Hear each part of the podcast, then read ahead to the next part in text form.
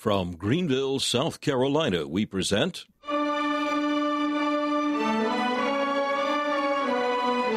Let the Bible speak.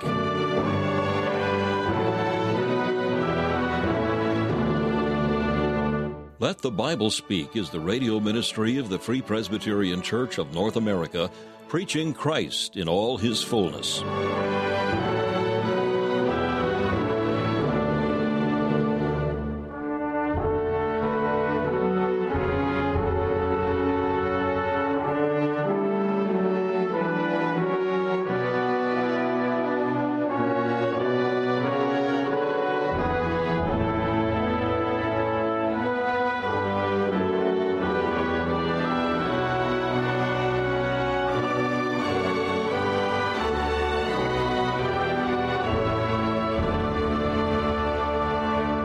Welcome once again to Let the Bible Speak, featuring messages from the ministry of Dr. Alan Cairns, founder of Let the Bible Speak Radio Ministries.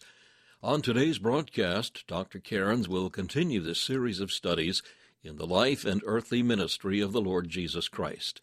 We'll hear from Dr. Cairns shortly.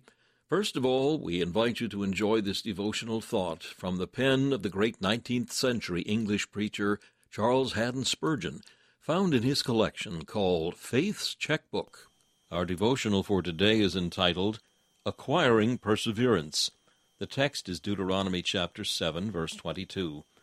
The Lord thy God will put out those nations before thee by little and little.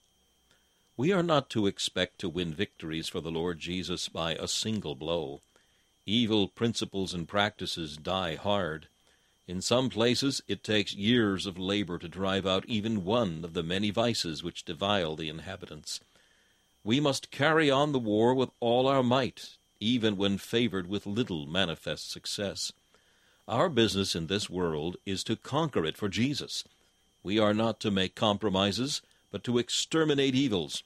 We are not to seek popularity, but to wage unceasing war with iniquity. Infidelity, popery, drink, impurity, oppression, worldliness, error, these are all to be put out. The Lord our God can alone accomplish this. He works by his faithful servants, and blessed be his name, he promises that he will so work. Jehovah thy God will put out those nations before thee. This he will do by degrees, that we may learn perseverance, may increase in faith, may earnestly watch, and may avoid carnal security. Let us thank God for a little success and pray for more. Let us never sheathe the sword till the whole land is won for Jesus. Courage, my heart. Go on little by little, for many littles will make a great whole.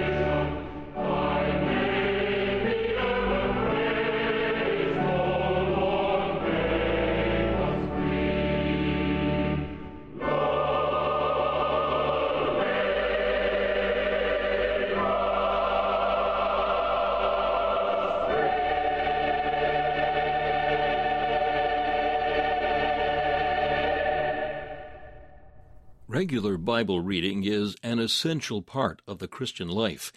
In the Holy Scriptures, God has given us everything we need to know for salvation, for spiritual growth, and for the many issues and problems that believers face. However, many Christians do not profit from the Bible as they should because they have no guidance as to how to study it. Several ministers of the Free Presbyterian Church, including Dr. Alan Cairns, produced a brief but very helpful brochure called Ten Commandments of Bible Study, which will help you to gain much blessing from your time in the Holy Scriptures. The method is designed to help believers achieve a comprehensive knowledge of the chapter contents of the Scriptures and to enable them to use that knowledge to guide and quicken them in their personal prayer lives. For a free copy of Ten Commandments of Bible Study, simply email info at faithfpc.org. That's info at faithfpc.org. You may call us if you wish at 864 244 2408. That's 864 244 2408. Or if you prefer regular mail, simply write Let the Bible Speak, 1207 Haywood Road, Greenville, South Carolina 29615. That's Let the Bible Speak, 1207 Haywood Road, Greenville, South Carolina 29615. Increase your knowledge of God's Word by requesting your free copy of Ten Commandments of Bible Study.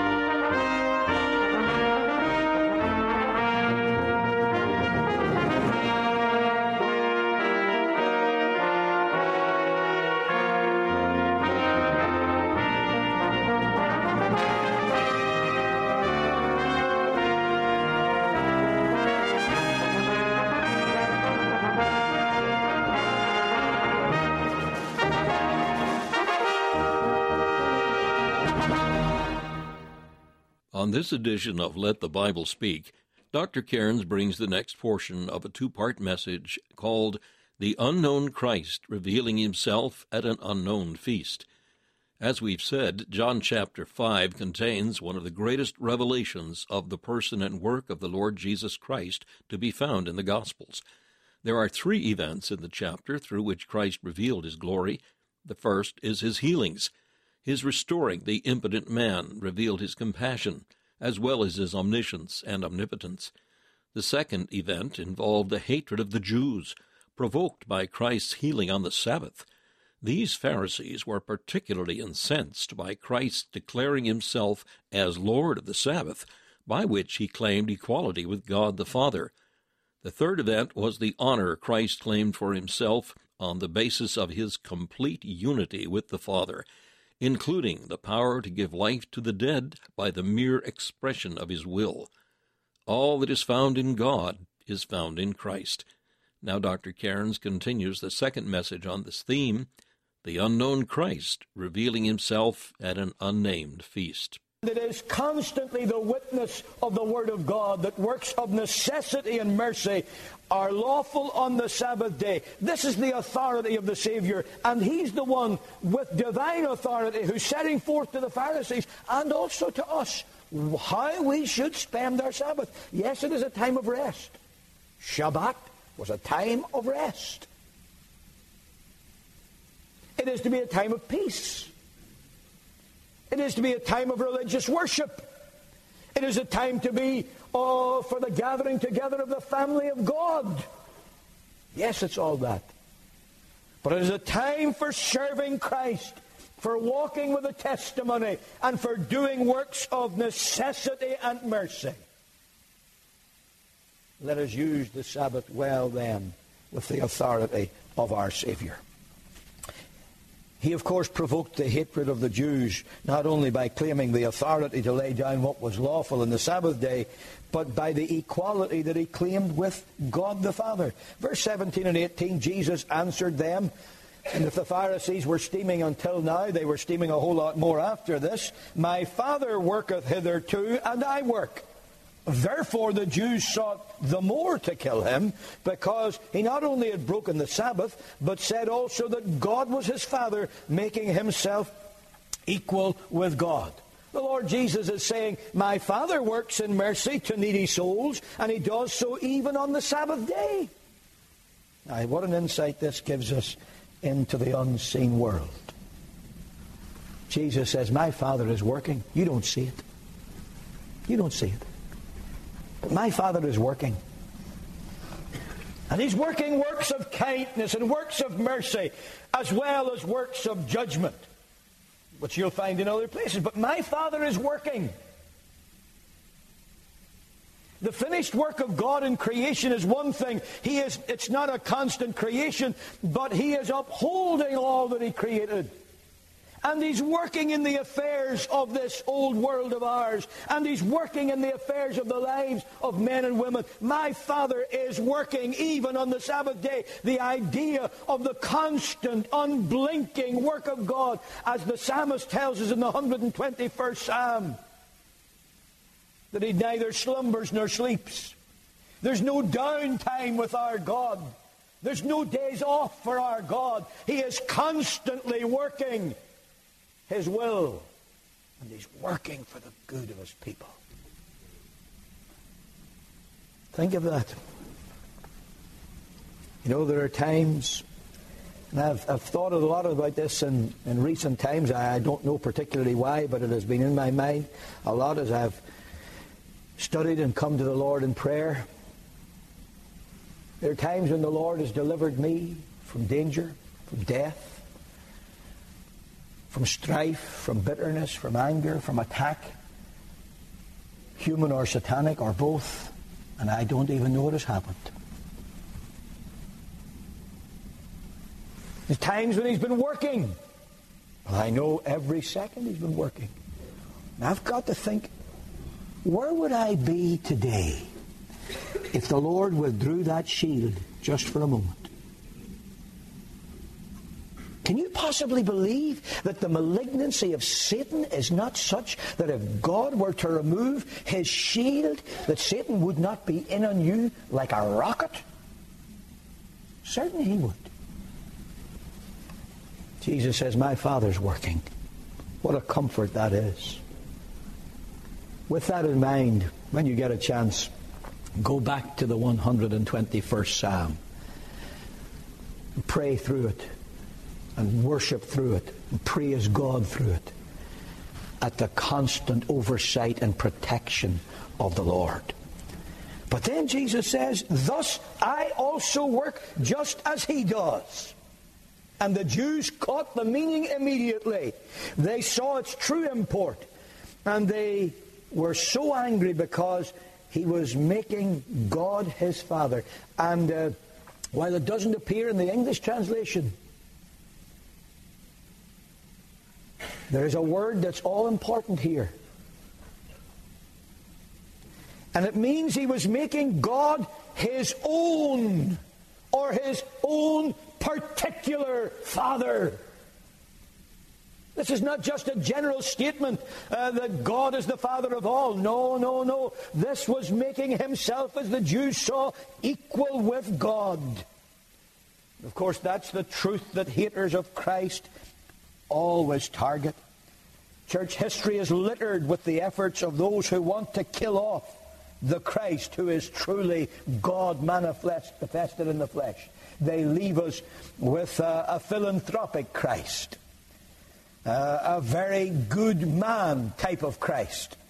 Some of the German rationalists, following a school of a man called Schleiermacher, made him the ideal man. They're willing to give us an ideal man, the best of men, but just a man. No, sir. He is equal with God. And as you, and I will explain this very, very quickly as we close, as you come to the end of the chapter, you'll see that leads into a third way in which Christ reveals himself. Because in 19 through 24, we find the honor that he proclaimed. He accepted the truth of total equality with the Father. And how does he explain it? He explains it on the basis of his complete unity with the Father. One in essence, one in attributes, one in will, and one in action. Verse 20 says, The Father loveth the Son, and showeth him all things that himself doeth. Now, this showing is not the showing of a master to a pupil. It's the same as Revelation chapter 1, verse 1, the revelation of, God, of Jesus Christ, which God gave unto him. For whom did he give it? He gave it for us. And so here, the Lord Jesus is saying, The Father hath showed these things. Why? Verse 20, that ye may marvel. In other words, God has given it in the plan of redemption. He has given it to Christ to make this great revelation that men may learn the truth. But it's a revelation of the Father to the Son who is one with him. That's the meaning of verse 19. The Son can do nothing of himself, nothing independently. You see, the Father never works independent of the Son. The Son is never independent of the Father. There is a perfect unity. And notice this, what he seeth the Father do, for what things soever he, the Father, doeth, these also doeth the Son likewise. I want to tell you, no mere creature could ever say that. That's not true of a creature. Even Moses could never claim that. No creature, no archangel could ever claim it. Only true deity can say, what the Father does, I do. Not just imitating, but in the full extent of his divine prerogatives and power I do what the Father does. That's the statement the Savior is making. You'll notice how the Scripture here emphasizes the particular attributes and actions that testify of Christ's unity with and equality with the Father. I have no time except to mention them. Verse 21 giving life, whether physical or spiritual, to the dead by the mere exercise of his own personal will. Only God can do that. I want you to understand that. In all of Scripture, not Moses, who saw some mighty miracles, not Elijah, the prophet of fire, not the apostles, who saw the dead raised, Nobody in all Scripture other than Jesus Christ could do a miracle by the mere authority and power of his own will. That belongs uniquely to God. Do you notice how the Lord Jesus emphasizes? Do you remember in, when we looked at Matthew 8, the leper came and said, Lord, if thou wilt, thou canst make me clean. What did Jesus do? He said, I will be clean. And like that, he was clean. Merely by the power and the exercise of his will, by the naked authority of his word, the work was done giving life to the dead then by his own will. That's the mark of God. Verse 22 the judgment of men and the administration of the kingdom. The Father judgeth no man, but hath committed all judgment unto the Son. I take judgment there both in the narrower and the broader senses. The idea of judgment as we normally conceive it, and the idea of uh, the administration of the kingdom of God. It's in the hand of Christ. These things belong to the Son as the mediator, as the executor of the Godhead. Verse 23. What a statement. He's worthy of the same honor as the Father. That men, all men, should honor the Son even as they honor the Father. He that honoreth not the Son honoreth not the Father which hath sent him. Now let's understand this, for this is one of the most dramatic and far-reaching statements the Lord Jesus Christ ever made. This is a statement of equality. Such equality that he's saying, I am worthy of the very same honor that you give to God. You worship God, you worship me. And then he goes even further, and he said, If you do not honor me, you cannot honor God. Let's learn that. There's no such thing in this New Testament of, Testament of mine as this modern rubbish, this heretical nonsense that even Christians are spouting nowadays, that somehow we get together all people of faith. Uh, they're even bringing out biological or biochemical or some other sort of uh, reasoning behind this. There's now supposed to be a God gene in your brain. Uh, let me back off for a minute. The more people get to understand about the human brain, the more they'll understand it can't function right unless it does acknowledge the God who created it.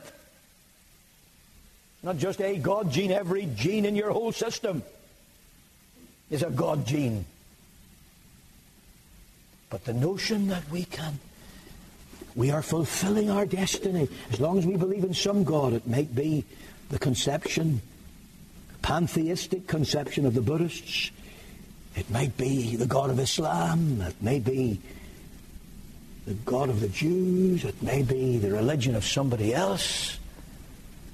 And somehow or other it'll all work out well in the end. We're all people of faith.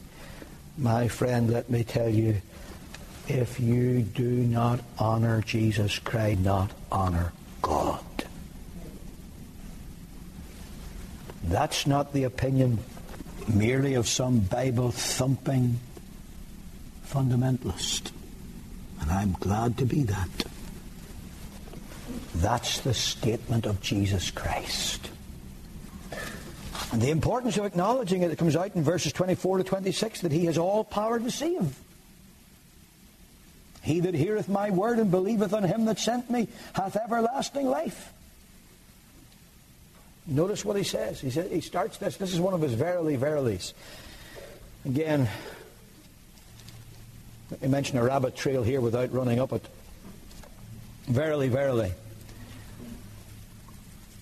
That's one thing that modern translation should keep. Even the New King James says, most assuredly. Yuck. That's all I can say most assuredly. No doubt, you see, nobody in the New Testament says verily, verily, except Jesus Christ. Nobody. There are other people who would say verily, truly, amen. Uh, in other words, they're saying, I affirm this. Assuredly, I'm saying this.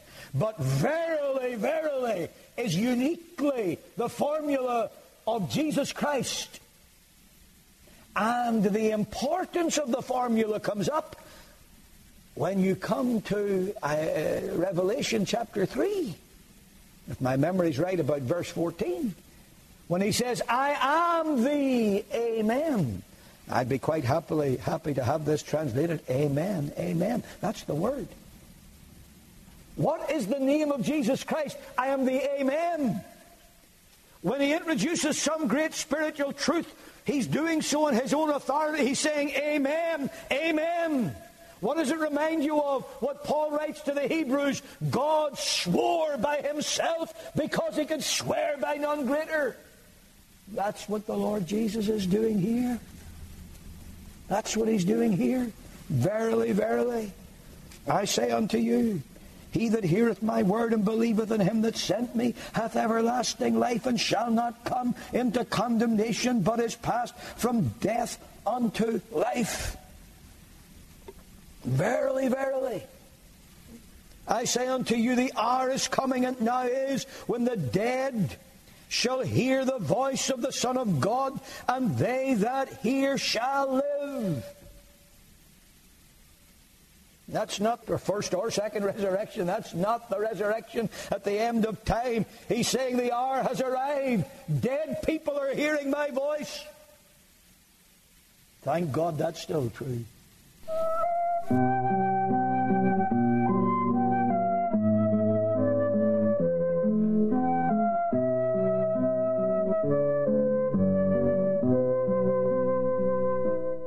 Been listening to Let the Bible Speak, the radio ministry of the Free Presbyterian Church of North America.